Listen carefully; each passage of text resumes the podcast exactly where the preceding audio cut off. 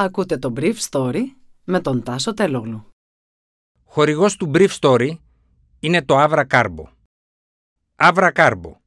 Ένας εναλλακτικός τρόπος ενυδάτωσης για κάθε στιγμή. Καλημέρα σας. Σήμερα είναι Τετάρτη 5 Ιανουαρίου 2022 και θα ήθελα να μοιραστώ μαζί σας αυτά τα θέματα που μου έκαναν εντύπωση. Ανοίγουν τα σχολεία ενώ υπάρχει έκρηξη της ζήτησης των τεστ μοριακού ελέγχου χωρίς τις απαραίτητες εφεδρείες, αλλαγέ στο νομοθετικό πλαίσιο. Εξέγερση στο Καζακστάν, μια χώρα παραγωγό υδρογονανθράκων για την άνοδο της τιμής των καυσίμων. Όπως είχα προβλέψει χθες το πρωί, μαζί με πολλούς άλλους, λόγω των κυβερνητικών διαρροών, τα σχολεία ανοίγουν στις 10 Ιανουαρίου την επόμενη Δευτέρα, την ώρα που η καταιγίδα Όμικρον θα βρίσκεται στο απόγειό της. Οι υπουργοί προσπάθησαν να διαβεβαιώσουν χθες ότι όλα θα πάνε καλά χάρη στα περισσότερα τεστ που θα συνεχίσουν να γίνονται με ευθύνη των γονιών. Δηλαδή πολλά από αυτά μόνο στα χαρτιά.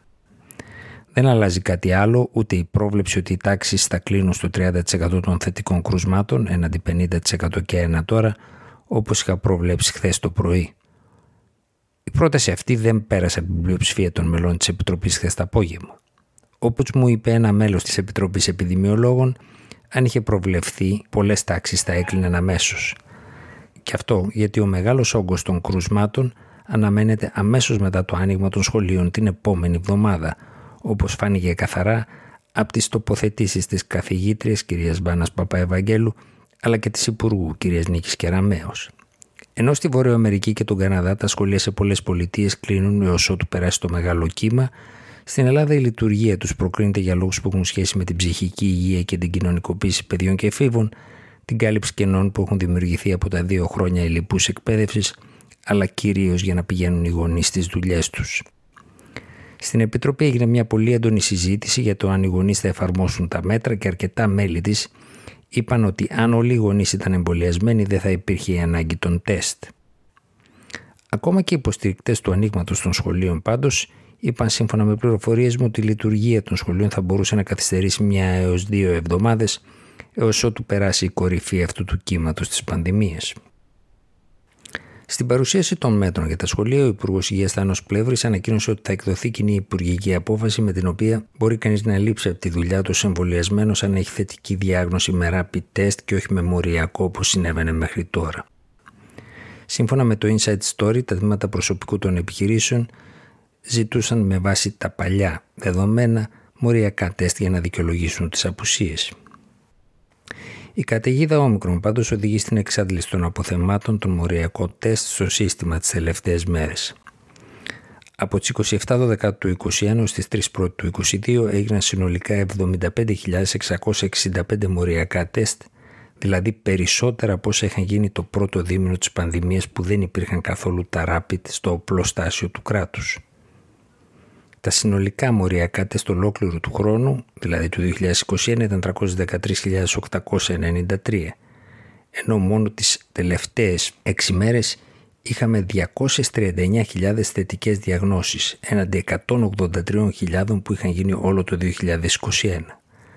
Τα μέσα που έχουμε είναι απλά πολύ λίγα για να αντιμετωπίσουμε αυτό το πρόβλημα, αλλά δεν πρόκειται να γίνουν περισσότερα, ακόμα και αν υπάρξει διατίμηση, Μάλλον λιγότερα θα γίνουν, μου είπε χθες το βράδυ στέλεχος του ΕΟΔΗ.